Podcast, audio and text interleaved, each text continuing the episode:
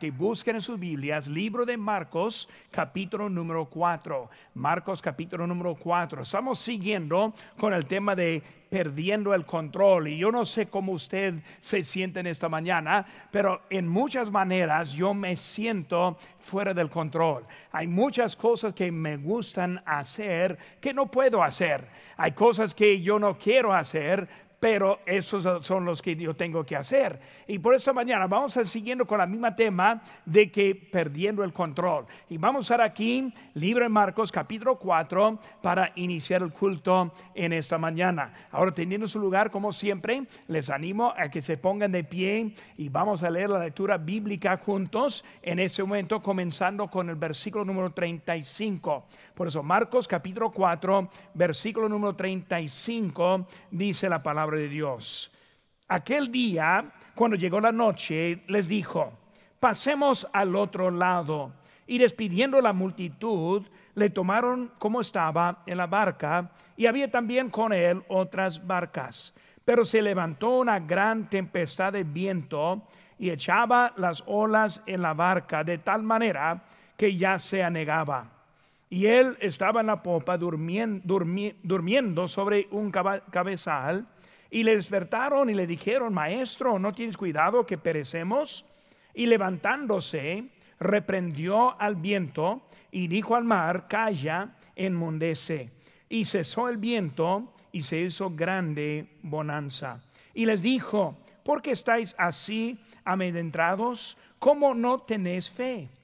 Entonces temieron con gran temor y se decían el uno al otro, ¿quién es este que aún el viento y el mar le obedecen? Vamos a hacer una palabra de oración para empezar perdiendo el control. Y en esta mañana vamos a estar viendo pasando al otro lado.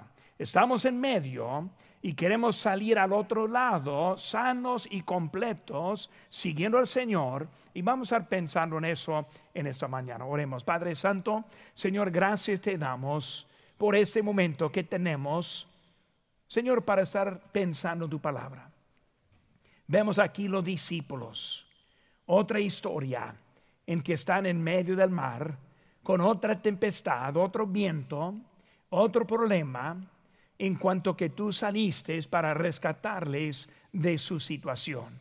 Señor, esta mañana te pido que tú uses tu palabra para confirmar en nuestros corazones la conducta la manera que debemos vivir en este tiempo. Señor, bendice, te pido ese tiempo. Gracias por todo. En tu nombre precioso que te pedimos. Amén. Ahora esta mañana vamos a pensar un poco. Como dije ahorita, estamos en camino ese para pasar al otro lado. Este capítulo comienza con Cristo. Cuando vemos en versículo número uno, vemos que comienza con Jesús enseñando. Él está a la orilla del mar, dentro de una barca. Es la gente sentada y él ahí está enseñándoles a ellos. Hermanos, él enseñaba la palabra de Dios. Ahora, la cosa que quiero que, empiece, que veamos muy importante esta mañana. Cuando Cristo estuvo con los discípulos, siempre les estaba enseñando. Hermanos, hay mucha importancia de siempre estar congregados escuchando la palabra de Dios. Ahora, sobre todo, es aplicar las verdades que Él pone en nuestras propias vidas. Y por eso cuando pensamos en eso, vemos como Él está llegando la orilla del mar, enseñando algo muy común con Cristo. Hermanos, ese nosotros somos salvos con propósito. La cosa muy triste es que hay muchos que nunca encuentran el propósito de Dios en su vida. Solamente andan viviendo día en día, este tiempo a tiempo, y cuando llegan dificultades es algo aún más difícil cuando no sabe que está en el centro de la voluntad de Dios. Y hermano, cuando vemos eso, vemos que debemos saber cuál es la voluntad de Dios en su vida. Cuando encontramos el propósito para la vida, nosotros vivimos sin dirección y es Dios quien nos da la dirección. Hermano, escuche bien aquí. Este en Hebreos 13:5 dice, "No te desampararé ni te dejaré." Entendemos que Cristo está con nosotros. Ahora, si él está con nosotros, si Él no nos deja, es porque Él ahora tiene algo que quiere enseñarnos en nuestra vida. Ahora, cada circunstancia es una manera en que Dios nos puede dar la dirección. Muchos están pensando que como cristiano nadie debe estar, este, nadie debe estar en contra. Más poderoso es Dios que el del mundo. Entendemos eso. Pero también entendemos que es Dios quien permite dificultades y pruebas en la vida. La razón es para enseñarnos algo. Ahora, la semana pasada empezamos hablando de una tormenta. Seguimos esta semana también hablando de una tormenta. Por eso vemos que Dios está haciendo algo desde que Él está con nosotros en este momento. En Juan 16, 13 dice, pero cuando venga el Espíritu de verdad, Él os guiará a toda la verdad. Por eso vemos que la voluntad de Dios debe estar presente en nuestra vida, así como nosotros seguimos adelante. Si vivimos sin dirección, vivimos en desobediencia. Déjeme decir eso otra vez. Si vivimos sin dirección, vivimos en desobediencia porque la dirección es lo que nos da la manera para obedecer a Cristo. Hermanos, no es posible vivir en obediencia y no tener la dirección en la vida. La razón es porque Cristo está dirigiéndonos ahora en nuestra historia, segunda vez. Él ahora está diciendo, ahora quiero que pasemos al otro lado desde que subieron en ese camino, en esa barca, en esa dirección, eso entendemos que ahora Dios está ahora usando esa circunstancia para su vida. Hermanos, este vivimos en desobediencia por unas maneras. Número uno, por pensar que somos dueños de nuestras propias vidas. ¿Cuántos hay que piensan que mi vida es mía? Mi cuerpo es mío. Mi casa es mía mi carro es mío, lo que yo tengo es mío. Cuando nosotros no entendemos la verdad que lo que tenemos es de Dios, dice en 1 Corintios 6, 19, 20, o ignoráis que vuestro cuerpo es templo del Espíritu Santo, el cual está en vosotros, el cual tenéis de Dios, y que no sois vuestros, porque habéis sido comprados por precio. Glorificad pues a Dios con vuestro cuerpo y en vuestro espíritu, los cuales son de Dios. Somos comprados por precio. ¿Cuál precio? La sangre de Jesucristo. El, eh, el, sacrificio de Jesucristo, la cruz del Calvario. Somos comprados por precio para glorificar con qué? Nuestro cuerpo. Hermanos, no solo el alma, no solo el espíritu, sino también este cuerpo pertenece a Dios, hablando de la dirección. Por eso, hermanos, muchos piensan que somos dueños. Segunda cosa que piensan, piensan que podemos decidir lo que es lo mejor para nuestras vidas y también las vidas de nuestras familias. Muchas veces queremos tomar el control de la vida hasta tal grado que estamos rodeando Dios y lo que quiere Dios hacer en nuestra vida.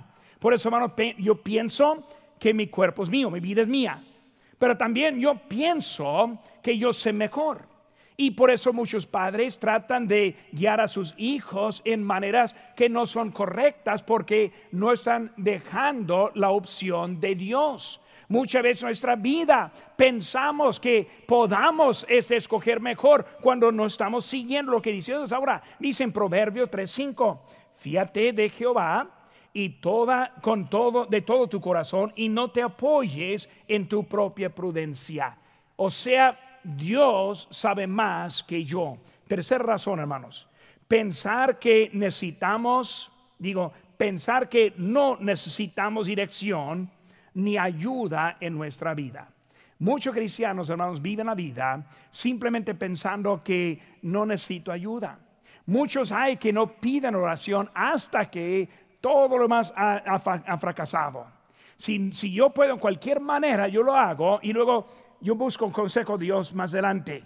No entendiendo que Él debe estar dándonos consejo en cada paso. Ahora, si Dios nos ha puesto en el camino hasta este momento, él está dándonos para seguir también en este momento. Porque sabemos eso, hermanos, porque Él nos puso en la situación en que estamos. Hebreos, hermanos, 13, 17 dice, obedeced a vuestros pastores y sujetaos a ellos, porque ellos velan por vuestras almas, como quienes han de dar cuenta, para que lo que hagan con alegría, no quejándose, porque esto no os es provechoso.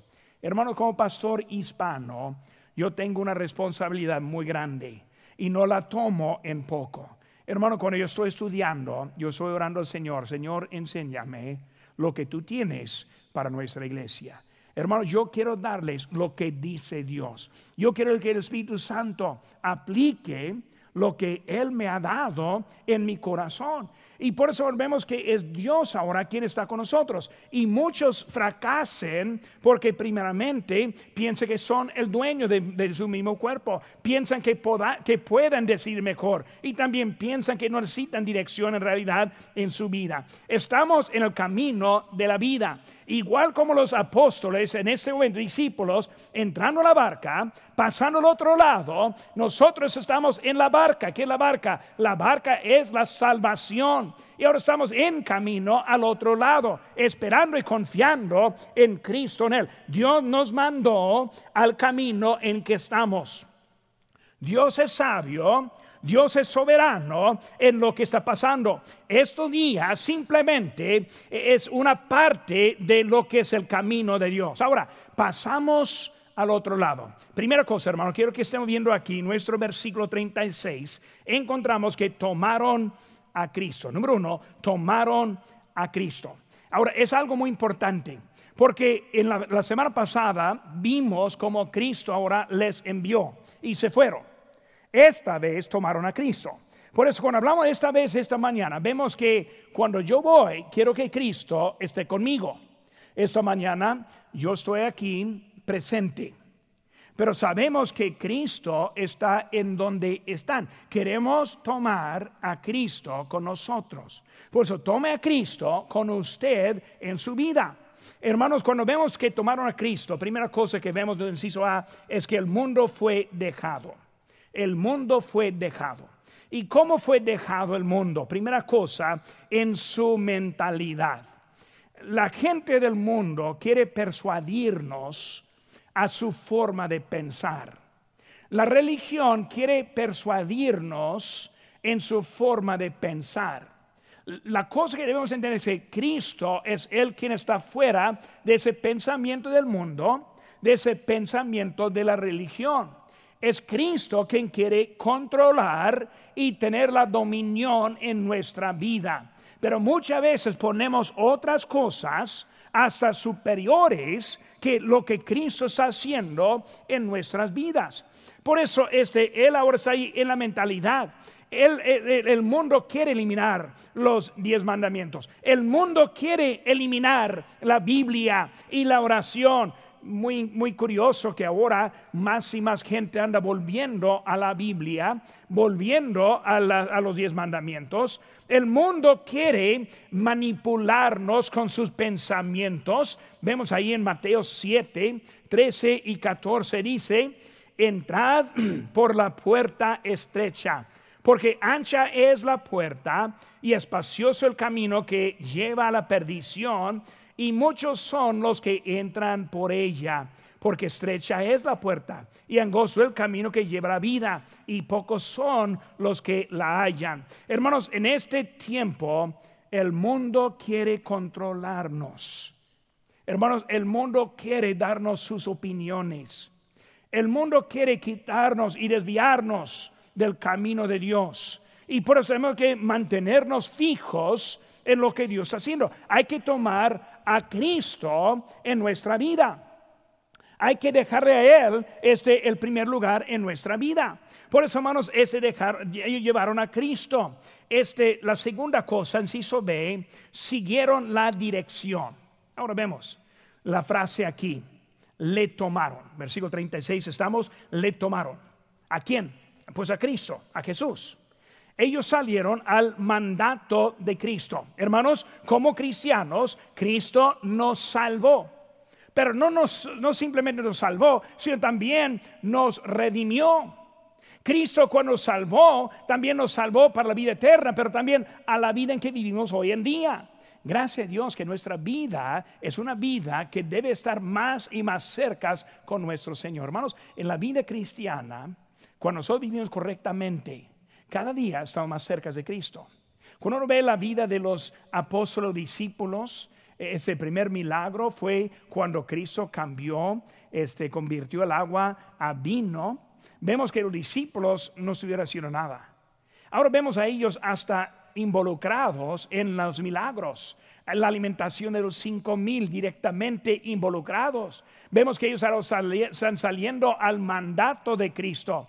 Vemos en el libro de Hechos que empiezan a tomar hasta la dirección, que, es cada paso es más cerca de Cristo. El problema con la religión hoy en día es que la religión quiere mantenerle en el mismo lugar. Cristianismo quiere que avancemos más cerca de Cristo. Es lo que estamos viendo en lo que es el pasaje de esta mañana. Le tomaron la dirección, salieron al mandato. Cristo sabía a dónde iban. Si alguien se les hubiera preguntado a los discípulos, Pedro, ¿a dónde vamos? Yo no sé. Tomás, ¿a cuál dirección vamos? Yo no sé. ¿Quién sabe? Cristo. Es Cristo quien dijo al otro lado, están siguiendo solo lo que dijo. Hermanos, ¿en cuánto tiempo vamos a estar aquí en esta situación? No sabemos. ¿Qué va a ser el fin? No sabemos. Cristo sabe. Él nos puso en la barca para que siguiéramos igual y adelante para Él. Hermanos, este inciso C, Cristo fue la diferencia. Hay confianza con Él quien da la dirección. Hay confianza cuando sabe que alguien está en control.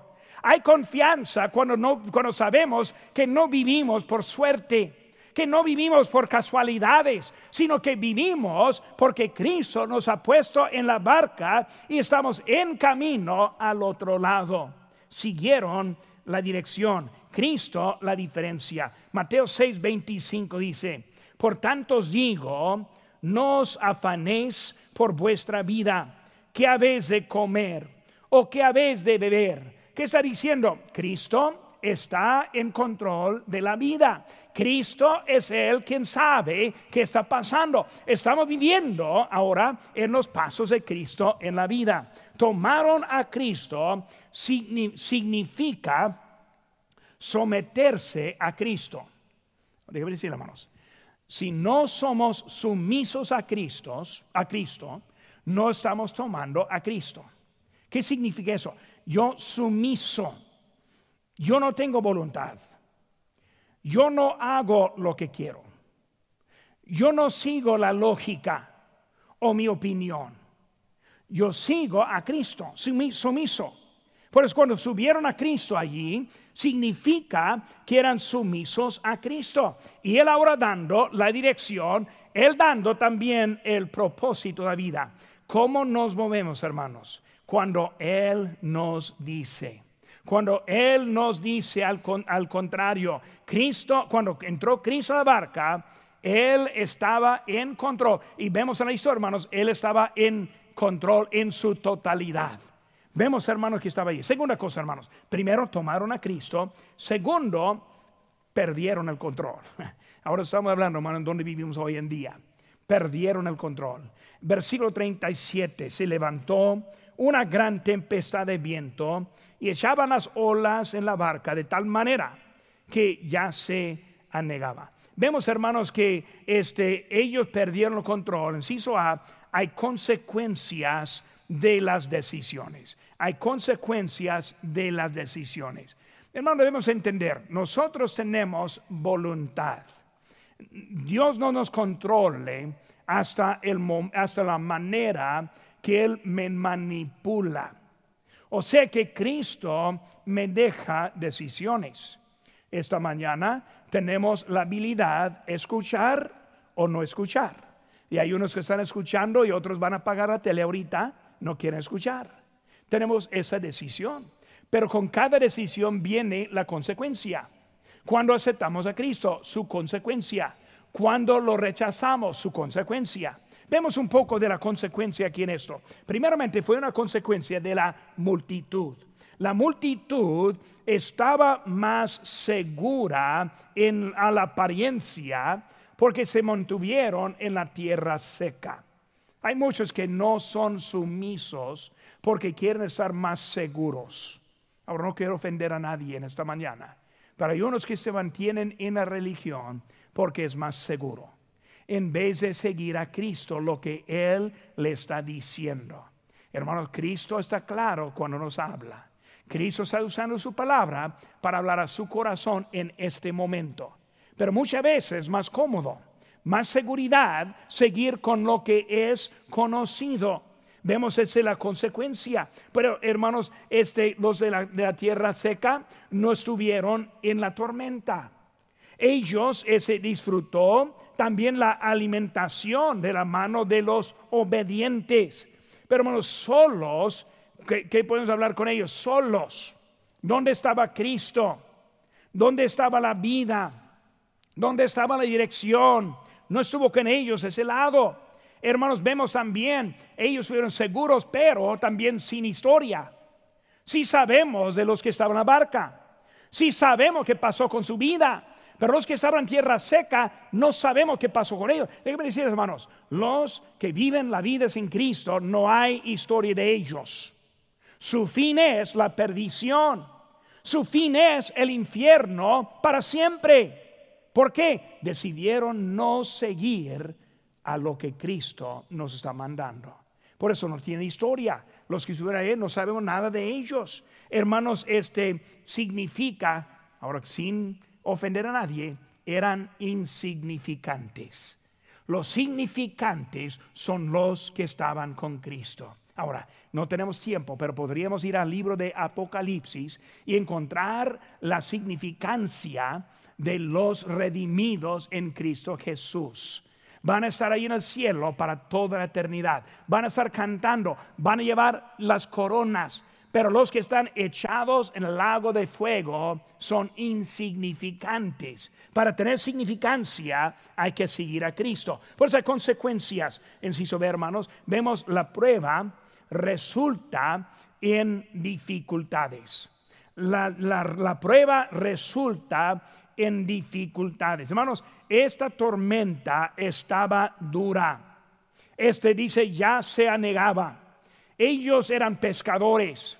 Ellos conocían las tormentas. Ellos no se usaron muy fácilmente. Pero vemos la semana pasada buen temor con ellos. Los pescadores no se, tienen tanto miedo porque están acostumbrados a eso. Pero Cristo les llevó a un lugar que era tan, con tanta, tan difícil que hasta un miedo les daba. Y aquí vemos lo mismo. Están allí en un lugar difícil. ¿Por qué Cristo? ¿Por qué permite Cristo dificultades en nuestra vida? Hermanos, simplemente, Él quiere el control de nuestras vidas.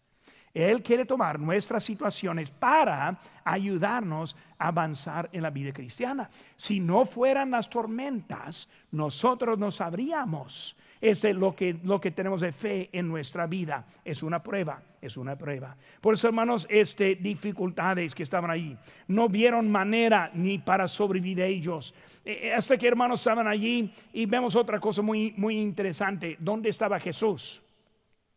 Ahí están ellos en la, tormenta. Lo llevaron.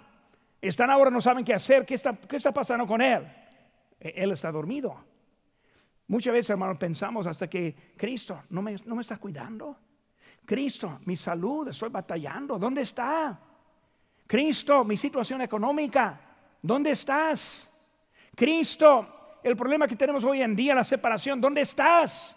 Y muchas veces no sabemos dónde está. Él está, aunque está permitiendo los pasos en nuestra vida. Hermanos, ellos no vieron el cuidado. ¿Qué dijeron ellos ahí? Dijo, no tienes cuidado que perecemos. Dios no, no tienes cuidado en que estamos sufriendo. Señor, no tienes cuidado por la situación de ese mundo. Él sí sabe lo que está pasando. Sí, sus hermanos, de ser independientes se volvieron dependientes. De ser independientes se volvieron dependientes. Aquí es la clave. Cristo no quiere que seamos independientes. ¿Qué significa eso? Que yo tome mis propias decisiones, que yo hago lo que yo quiero hacer. Él quiere tomar el control en nuestra vida. Ellos no pudieron. vemos, hermanos, la desesperación con ellos. Cristo, hermanos, este quiere que estamos con Él. Hermano, tenemos, e, Él está, aunque estamos sufriendo en cosas. Hermanos, este, debemos entender, Cristo está cuando estamos faltando empleo cuando estamos faltando salud, cuando estamos, este, no podemos pagar este, nuestras facturas, la renta y, la comida, la inseguridad, la, inseguridad. Nadie está preparado por lo que está sucediendo, pero Cristo sabía cuando nos mandó por esa dirección. Cristo es el único. Clama a mí y yo te responderé. Por eso, hermanos, necesitamos ver a Él. Tercera cosa, hermanos, tercera cosa, última cosa en esta mañana, encontraron el cumplimiento. Capítulo 5, versículo 1 dice, vinieron al otro lado del mar, no más hasta allí. Vinieron al otro lado del mar. Hermanos, este, cuando hablamos del, del cumplimiento, el mundo encuentra la vanidad, o sea, lo que no vale. Este mundo está pasando por lo mismo como nosotros también. Cuando hablamos de esta, este virus, este coronavirus, vemos que la falta, el problema, el miedo, vemos el sufrimiento, las muertes, pero vemos, hermanos, que el mundo también está en lo mismo. Una diferencia. Nosotros tenemos la seguridad de Cristo en nuestra vida. No puedo imaginarme viviendo esa vida, sabiendo todo lo que está pasando y no tener la seguridad de la vida. Por eso, hermanos, la el mundo ahora está en la desesperación. Recibo un mensaje de una familia de que desesperada con el, el coronavirus.